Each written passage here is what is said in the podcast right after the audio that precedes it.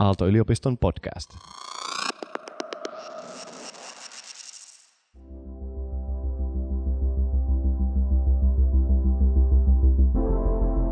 Voi olla, että jotkut meidän ajatukset enemmän vahvistaa sitä yksin jäämistä ja jotkut auttaa meitä enemmän liittymään toisten seuraan.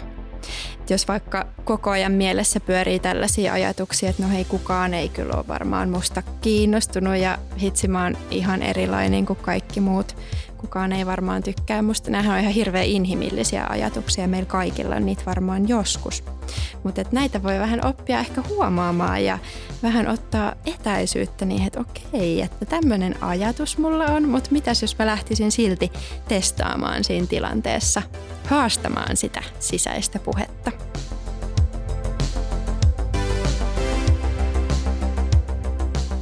Paras hetki päivässä. Aalto-yliopiston psykologi-podcast. Tänään äänessä Henna Niiva ja Alli Mattila.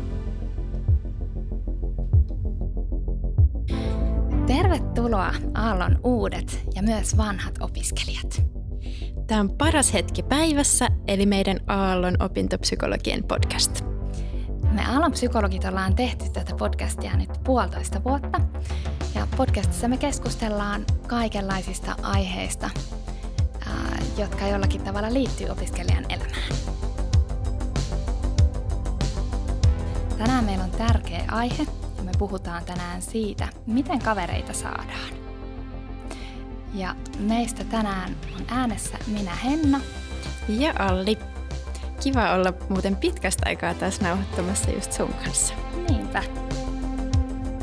Mutta hei, tärkeän aiheen äärellä ollaan ja jotenkin ihan jo, jos viittaa noihin meidän Aallon hyvinvointikyselyn tuloksiin, Allwell-kyselyn tuloksiin, niin siellä tämmöinen aika huolestuttava luku nousee esille, että 28% Aallon opiskelijoista ei koe kuuluvansa mihinkään opiskeluun liittyvään ryhmään. Ja 18% lisäksi on sellaisia, jotka ei osaa oikein sanoa, että kuuluuko he. Et puhutaan aika niin kuin yleisestäkin ilmiöstä. Joo, eli melkein puolet opiskelijaista ei voi sanoa, että kokisi kuuluvansa johonkin opiskeluun liittyvään ryhmään. Se on kyllä tosi paljon. Ja tämähän on jotain sellaista, mikä on ollut toki trendi myös ihan yhteiskunnassa laajemminkin. Et esimerkiksi Suomen Punaisen Ristin tutkimuksessa tai teettämässä yksinäisyysbarometrissa myöskin yli puolet suomalaisista raportoi vähintään joskus kokevansa itsensä yksinäiseksi. Miten se sitten näkyy meidän opiskelijoiden elämässä ja mitä me on kuultu opintopsykologeina, niin mä ehkä jotenkin huomasin tai on huomannut noilla tapaamisilla sellaista trendiäkin vähän siihen, että ihmisellä on semmoinen harhaluulo tai ehkä vähän illuusiokin, että kaikki muut olisi jo löytänyt sen oman paikan ja kaikki muut olisi jo onnistunut saamaan niitä kavereita, mutta sitten se totuus ehkä, mitä me kuullaan, että todellakin siellä on paljon iso joukko ihmisiä, jotka vähän kamppailee sen saman kysymyksen kanssa, että miten niitä kavereita voisi löytää yliopistotasolta. Ja sen lisäksi toinen semmoinen illuusio, mikä välillä tulee yksilöohjauksessa esiin, on, että syksy olisi se otollisin aika tutustua, mikä toki varmasti pitää paikkansa. Mutta sitten opiskelijat herkästi ajattelee, että jos ei esimerkiksi ensimmäisen opiskeluvuoden aikana ole onnistunut tutustumaan, niin että sen jälkeen se olisi tosi vaikeaa ja jotenkin myöhäistä. Joo, ja kyllä se, niin kuin, tietysti se kynnys voi kasvaa, se oman uskalluksen kynnys, mutta ei se todellakaan mahdotonta ole. Ja mulla tulee mieleen ehkä vähän omakohtainenkin esimerkki siitä, että kun on siirtynyt opiskeluelämästä työelämään, niin kyllä siinäkin kohtaa oli se pelko, että no niin, että nyt loppu mahdollisuudet kavereiden saamiselle, mutta että onkin onnekseni huomannut, että kyllä myös niin kuin työelämästä myöhemmissäkin vaiheissa voi vielä löytää uusia ystäviä. Meillä saattaa välillä olla tällaisia uskomuksia, mitkä vaikuttaa sitten siihen, että miten siihen kavereiden saamiseen suhtautuu. Ja onhan se kavereiden saaminen ihan hirveän niin kuin inhimillinen tarve. Me kaikki halutaan kuulua joukkoon. Ja jotenkin siihen voisi löytää näkökulmaa ihan myös evoluutiosta, että onhan se ollut myös eloon jäämisen kannalta ihan hirveän tärkeä kohta löytää paikkansa laumassa ja pysyä siellä laumassa. Että jos mietitään entisaikoja savannilla, että jos olet joutunut lauman ulkopuolelle, niin se on ihan uhannut sun elossa pysymistä. Ja jotenkin näitä jäänteitä me kannetaan mukana aivoissa. Että tämmöinen kiinnostava tieto voi olla myös se, että sosiaalinen torjunta, niin aivoille se on kuin fyysistä kipua. Joo, että samat aivoalueet aktivoituu tosiaan myös niissä sosiaalisen torjunnan tilanteissa. Ja ehkä yksi esimerkki tai yksi hauskakin tutkimus tästä oli, kun Helsingin Sanomien toimittaja lähti testaamaan tällaista tutkimustietoa ihan käytännössä ja meni metrossa juttelemaan tuntemattomille ihmisille ja testasi, että miten se vaikuttaa omaan ja näiden muiden ihmisten hyvinvointiin. Ja vaikka meistä ehkä monet ajattelee, että ihan hirveetä, jos joku tuntematon tulisi metrossa juttelemaan, niin lopulta se lopputulema oli se, että sekä ne tuntemattomat ihmiset, joille tämä toimittaja meni juttelemaan, sekä sitten hän itse koki, että tämä lyhyt vuorovaikutuksen hetki oli itse asiassa parantanut hyvinvointia. Ja tuohon voi jotenkin samaistua, että on ne aika hauskoja semmoiset pienetkin, lyhyetkin kohtaamisen hetket, vaikka se ihmissuhde tai kohtaaminen ei jatkuisi siitä sen pidemmälle. Mutta hei, ajankohtainen teema etenkin lukuvuoden alussa, kun mietitään tätä kavereiden saamisen teemaa ja ehkä jotenkin, kun miettii meidän yliopisto-opiskelijoita, miksi muutenkin se on aika tärkeä kohta löytää uusia ihmisiä, niin siinähän me irrottaudutaan aika lailla sieltä omasta perheyhteisöstä. Monet muuttaa vieraalle paikkakunnalle ja on tarve löytää niin kuin se uusi lauma siihen ympärille. Joo, ja sitten usein kuitenkin opiskelijat muuttaa esimerkiksi yksin asumaan tai sitten vaikka opiskelijasoluun sellaisten uusien kämppisten kanssa, joita ei tunne ennestään. Ja se on todettu, että tällaiset muutostilanteet elämässä altistaa yksinäisyydelle, kun pitääkin lähteä luomaan sitä uutta sosiaalista verkostoa. Eli esimerkiksi juurikin muutto uudelle paikkakunnalle tai parisuhdeero tai perheellistyminen on herkästi sellaisia tilanteita, että pitää lähteä etsimään vähän uusiakin verkostoja, ja, jotka saattaa sitten muuttaa sitä, että millä tavalla pystyy pitämään yhteyksiä yllä niihin vanhoihin kavereihin ja verkostoihin. Ja mitä haasteita tälle tutustumiselle Aallon opiskelijat on tuottanut meidän opintopsykologien workshopeissa, niin asioita, jotka toistuu, on tämmöinen, että valmiiseen ryhmään voi olla aika vaikea päästä myöhemmin sisälle. Se voi olla, että sillä valmiilla ryhmällä silloin toki heillä on jo toisensa, he ei ehkä automaattisesti koe tarvitsevansa siihen vielä uusia jäseniä.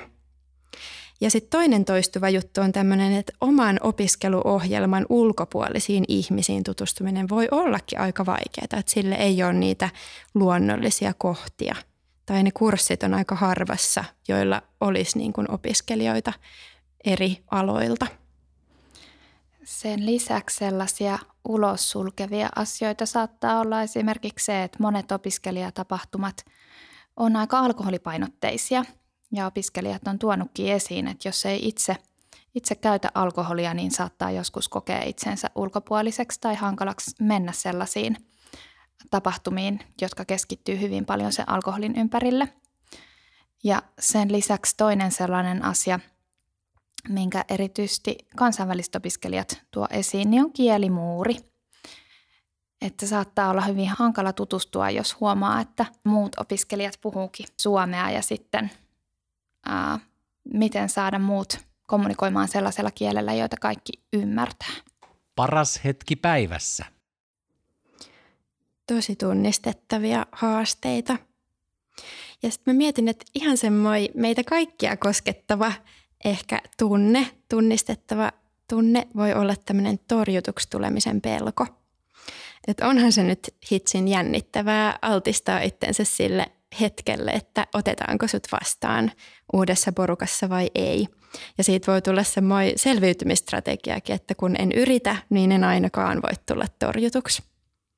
Ja vähän puhuttiin jo siitä, että miten se aivotasolla on sitä fyysistä kipua, niin ihan jo se torjutuksi tulemisen uhka käsitellään itse asiassa aivoissa niin kuin muutkin uhkatilanteet, ja se liittyy siellä nimenomaan tämmöiseen fyysisen loukkaantumisen uhkaan.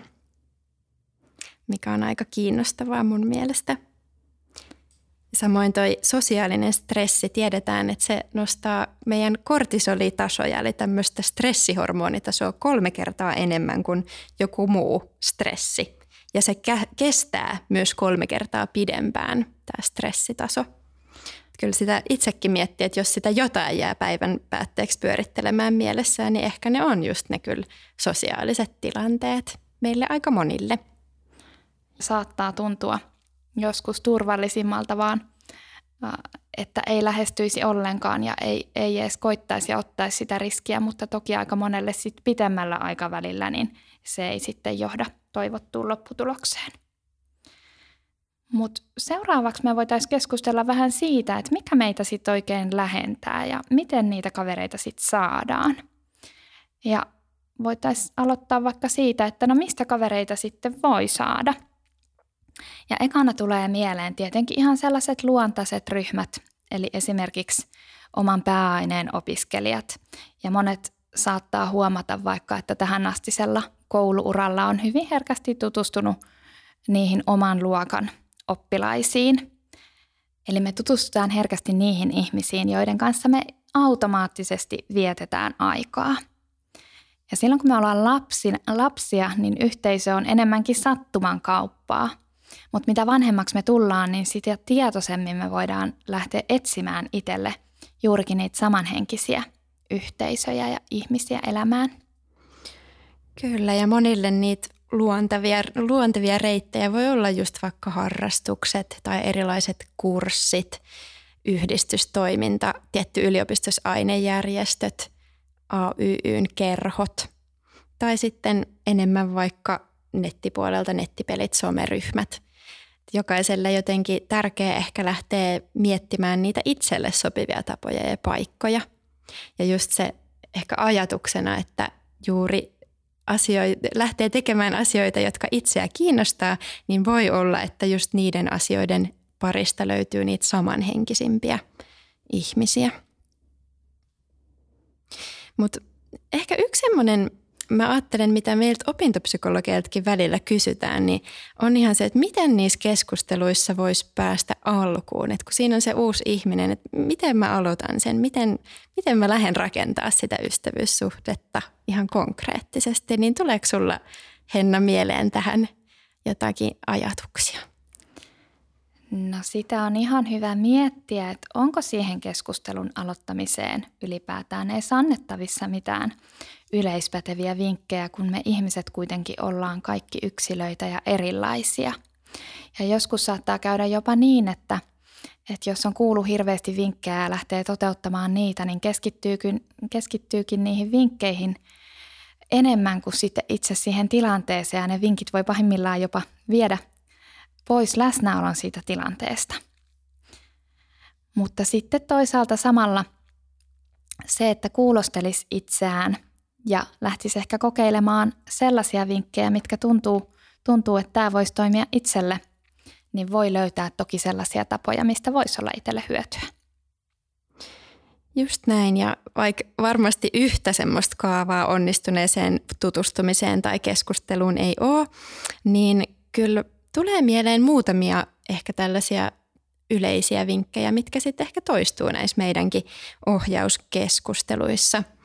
Ja joskus opiskelijoiden kanssa ainakin yksi, mitä mietitään, niin on se kehon kieli. Että viestinkö mä mun keholla sellaista toiselle, että hän uskaltaa mua lähestyä?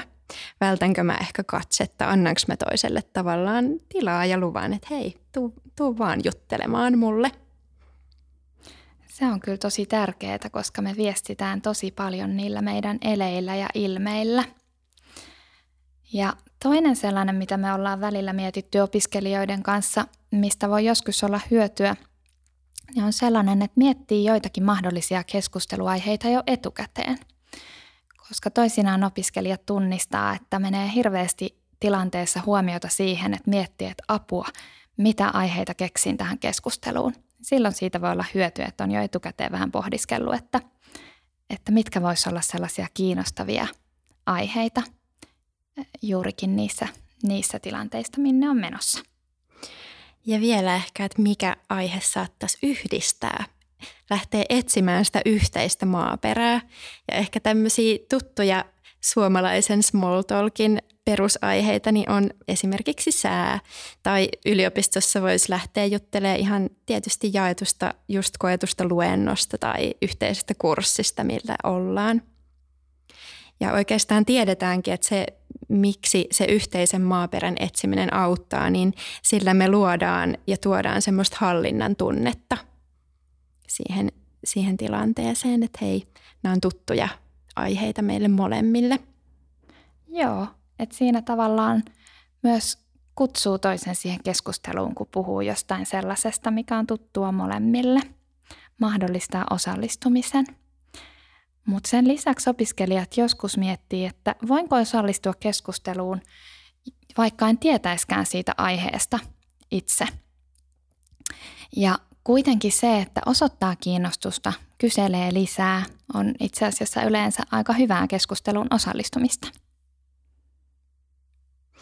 Kyllä, että onhan se niinku todellakin, ne sosiaaliset taidot on muutakin kuin vaan se, että kuka siinä sattuu olemaan eniten äänessä.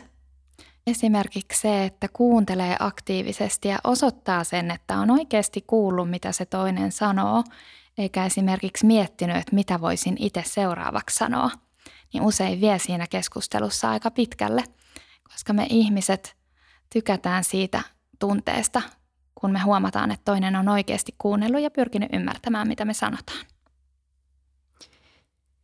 Joo, tietynlainen semmoinen sinnikkyys on, mitä me vaaditaan myös sosiaalisissa suhteissa. Että joskus vaatii vähän useampia toistoja, voidaan ehdottaa useammasti yhteistä tekemistä ja myös sitä, että yrittäisi pysyä avoimena ja ettei heti tuomitsisi toista ensivaikutelman perusteella, antaisi uusia mahdollisuuksia vaikka just niille omille kurssikavereille, ketä siihen on sattunut tulemaan ympärille. Ja samoin sitten, kun me toistetaan ja yritetään useampaan otteeseen alkaa jutella jollekulle, niin silloinhan meillä samalla sitten karttuu ne taidot, sosiaaliset taidot siinä pitää yllä keskustelua ja ehkä ehdottaa yhteisiä tekemisiä. Ja tietenkin mitä useammin me ehdotetaan ja otetaan se riski, niin sitä isompi todennäköisyys on myös onnistua ja todennäköisyys, että siitä lähtisi sitten kaveruussuhde. Joo, ja noista todennäköisyyksistä, niin kyllähän me luontaisesti tykätään ehkä aika samankaltaisista, samanhenkisistä ihmisistä. Ja senkin puolesta voi miettiä, että voisiko sitä antaa vähän enemmän aikaa tutustua sellaisiinkin ihmisiin, jotka ensivaikutelman perusteella on vähän enemmän erilaisia. Sitä on kyllä välillä tosi tärkeä pysähtyä miettimään, että myöskin, että mitä minä toivon siltä omalta sosiaaliselta verkostolta. Että toivonko esimerkiksi laajempaa tuttavapiiriä, toivonko, että elämässä olisi enemmän sellaisia ihmisiä, joille voin moikata kampuksella tai esimerkiksi opiskella yhdessä. Vai toivonko sitten, että olisi vaikka pari sellaista oikein todella läheistä ystävää siinä omassa elämässä. Ja nämähän ei tietenkään ole mitenkään toistensa pois sulkevia, mutta sillä tavalla kun kartoittaa ja miettii vähän, että mitä minä toivon niiltä omilta sosiaalisilta suhteilta ja verkostoilta, niin sitten on helpompi lähteä toimimaan myös sen toiveen mukaisesti.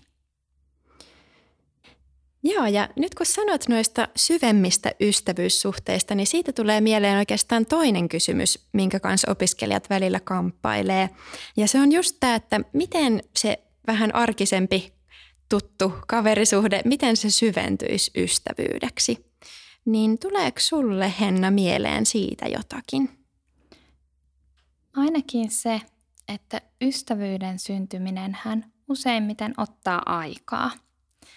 Ja se onkin tärkeää lähteä sitten mahdollistamaan ja miettimään, että miten voisin viettää ton ihmisen kanssa vielä enemmän aikaa yhdessä ja saada siitä vuorovaikutuksesta toistuvaa. Koska silloin, kun me tavataan yhä useampia kertoja, niin silloin meille myös tulee semmoinen tuttuuden tunne, mikä vie sitä kaveruussuhdetta eteenpäin. Ja sitähän voi ihan vaikka lähteä miettimään, että voitaisiko me yhdessä saada luotua joku semmoinen rutiini, samana toistuva rutiini sille vuorovaikutukselle. Esim. Vaikka ehdottaa viikoittaista keskiviikkolenkkiä tai mitä se voi olla, perjantai-illan lautapelihetkeä, jotain mikä toistuisi ja tiedetään, että hei siellä se seuraava tapaaminen odottaa. Joo, ei tarvitsisi aina ehdottaa uudestaan, vaan olisi sellainen, että tietäisi, että meillä on aina tulossa se seuraava tapaaminen. Paras hetki päivässä.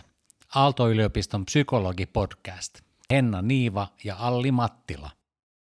Joo, ja se minkä mä haluan nostaa esille on näkökulma siitä, että oikeasti tapaamisten toteutuminen vaatii vain sen yhden rohkean ihmisen, joka uskaltaa ensiksi ehdottaa sitä ensimmäistä tapaamista.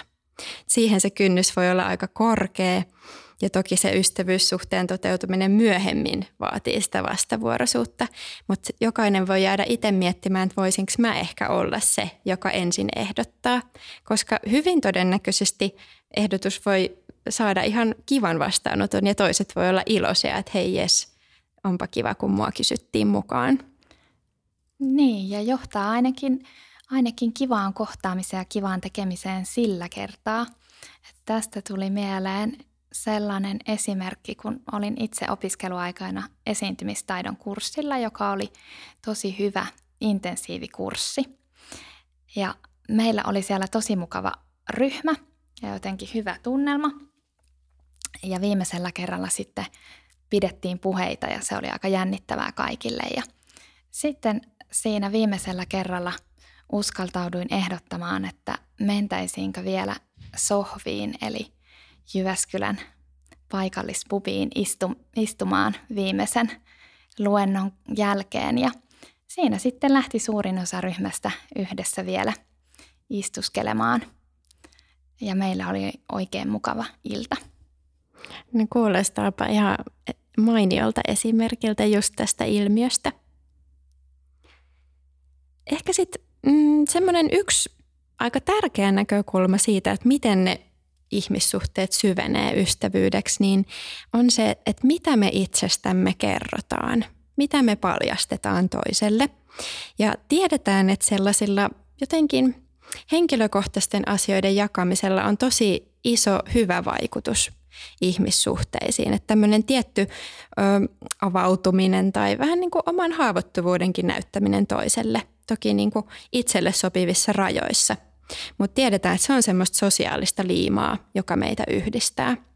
Ja oikeastaan tästä on tutkimuksia aika moneen suuntaan, että mitä se oman henkilökohtaisen elämän avaaminen tuottaa. Eli ihmiset, jotka on valmiita jakaa toiselle ihmiselle jotain henkilökohtaista itsestään, niin ne on usein pidettyjä. Heitä pidetään myös luotettavina, ystävällisinä ja lämpiminä ihmisinä. Ja toisaalta ihmiset jakaa näitä henkilökohtaisia asioita sellaisille ihmisille, joista he pitää. Ja vielä kolmanneksi sen seurauksena, että ihmiset jakaa toisille jotain henkilökohtaista itsestään, niin he alkaa pitää toisista entistä enemmän.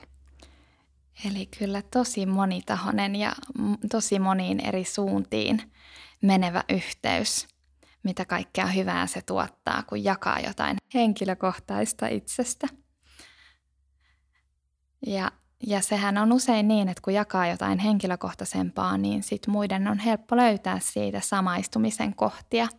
Ja siinä parhaimmillaan käy niin, että kaikki keskusteluun osallistujat saa vertaistukea toisiltaan. No jep, niin kuin sen oman inhimillisyyden näyttäminen tuo toisillekin tilaa olla niin kuin ihmisiä.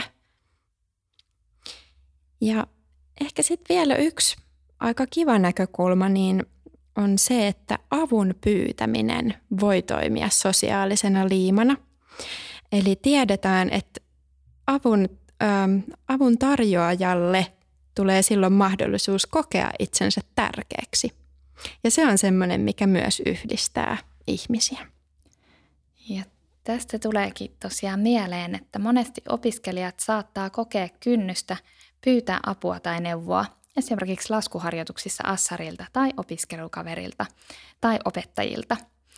Mutta tosiaan se avun pyytäminen on hyödyksi myös sille, joka pääsee auttamaan ja neuvomaan. Että se kannattaa ehdottomasti muistaa niissä tilanteissa, että todennäköisesti tämä, että pyydän vähän apua ja neuvoa ja vinkkiä, niin on hyödyksi meille molemmille.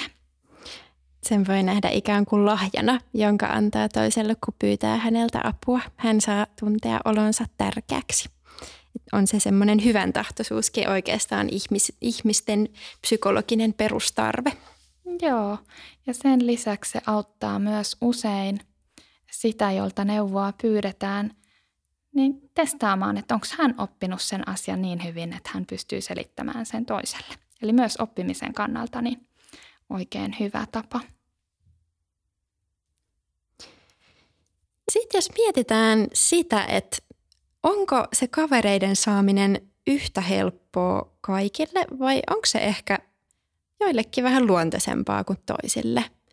Niin toki voidaan tunnistaa, että ollaan me kaikki siinä vähän erilaisia, että kuinka paljon me ylipäätään kaivataan sitä sosiaalista jotenkin läheisyyttä. Että ihan tietysti ekstrovertit ja introvertit jollain tapaa voi erota siinä, että kuinka paljon he kaipaa sitä päivittäistä sosiaalista kontaktia ja kuinka kuluttavaa se heille on. Tuoko se enemmän voimia vai onko se jotain, mistä täytyy enempi saada palautua?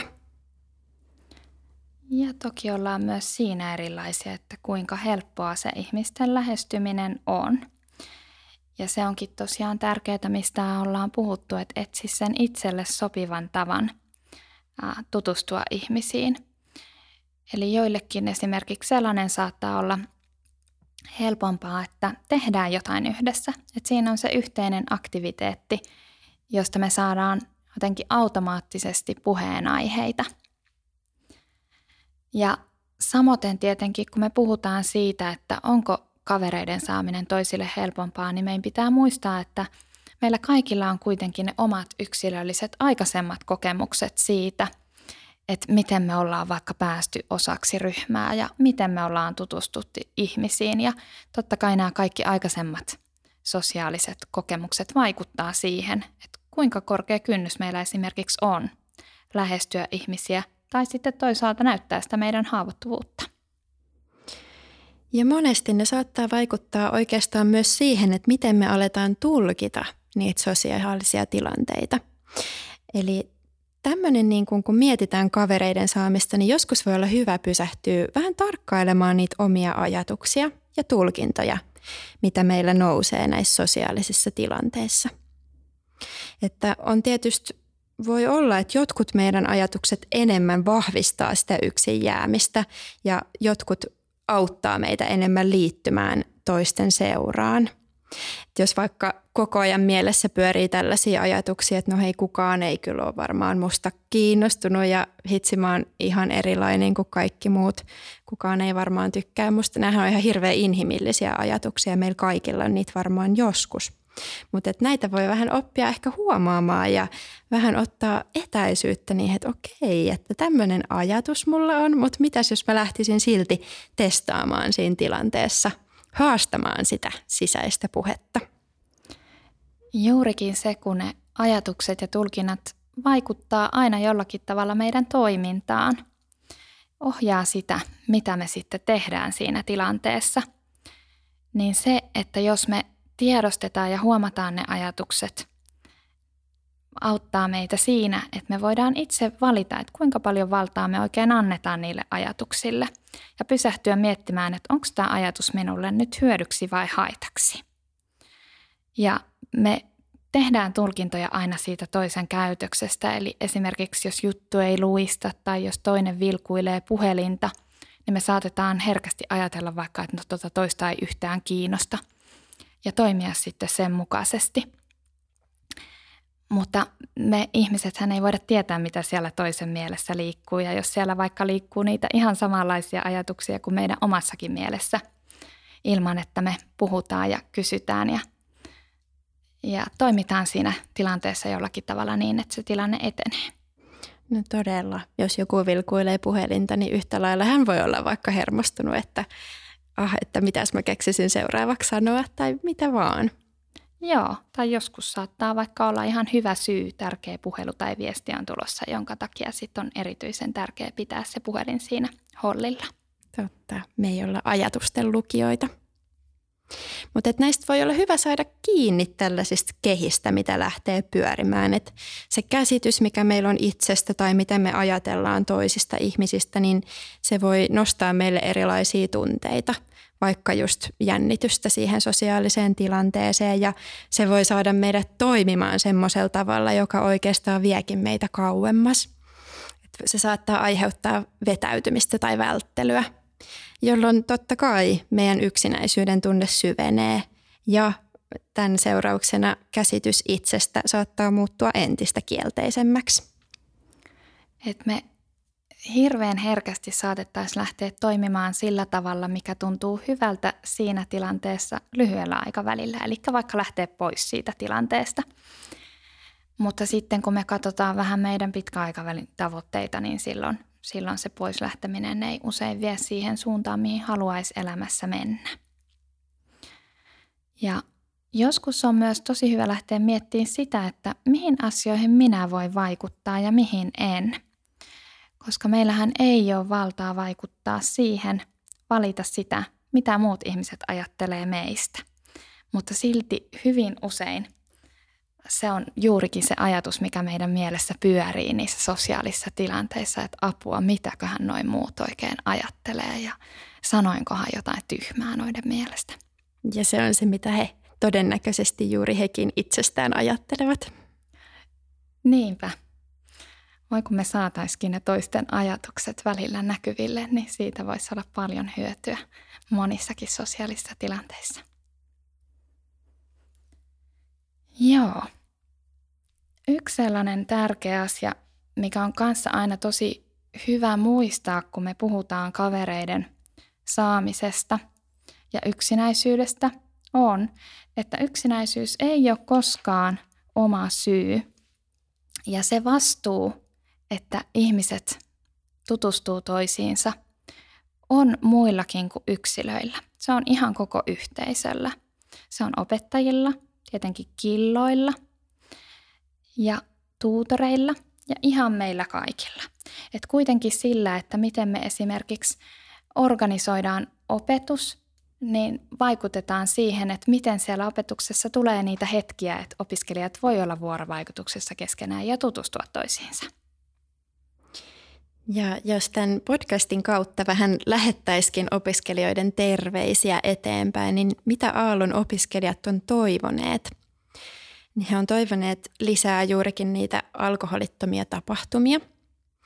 He on toivoneet, että Aallon ilmapiiri olisi avoin myös hankalista asioista puhumiseen, esimerkiksi mielenterveyden haasteista puhumiseen. Lisäksi he on toivoneet just näitä monialaisia kohtaamisia eri aloilta päästäisiin yhteen ja tutustumaan sekä tietysti ymmärrettävästi näinä aikoina kasvokkaisia kohtaamisia. Sen lisäksi Aallon opiskelijat on kertoneet, että he toivoo, että täällä Aallossa voisi olla oma itsensä. Ja sehän onkin ihan tosi tärkeää siinä, kun me tutustutaan uusiin ihmisiin ja koitetaan löytää kavereita elämäämme, että me oltaisiin niissä tilanteissa omia itsejämme, eikä koitettaisi esimerkiksi olla puheliaampia tai jollakin tavalla erilaisia kuin mitä me ollaan. Ja Aallon opiskelija toivoo, että Aallon ilmapiiri olisi ystävällinen, toisia tukeva, tasa-arvoinen, yhteistyötä tekevä eikä kilpailullinen, alakohtaisia stereotypioita murtava. Todellakin näihin on helppo yhtyä.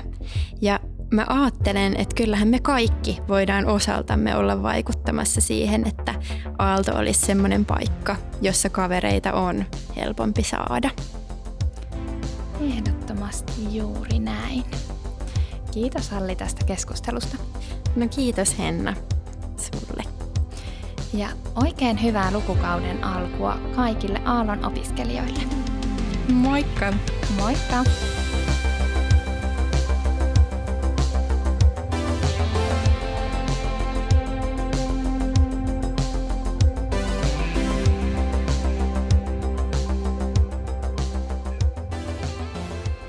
Aalto-yliopiston podcast.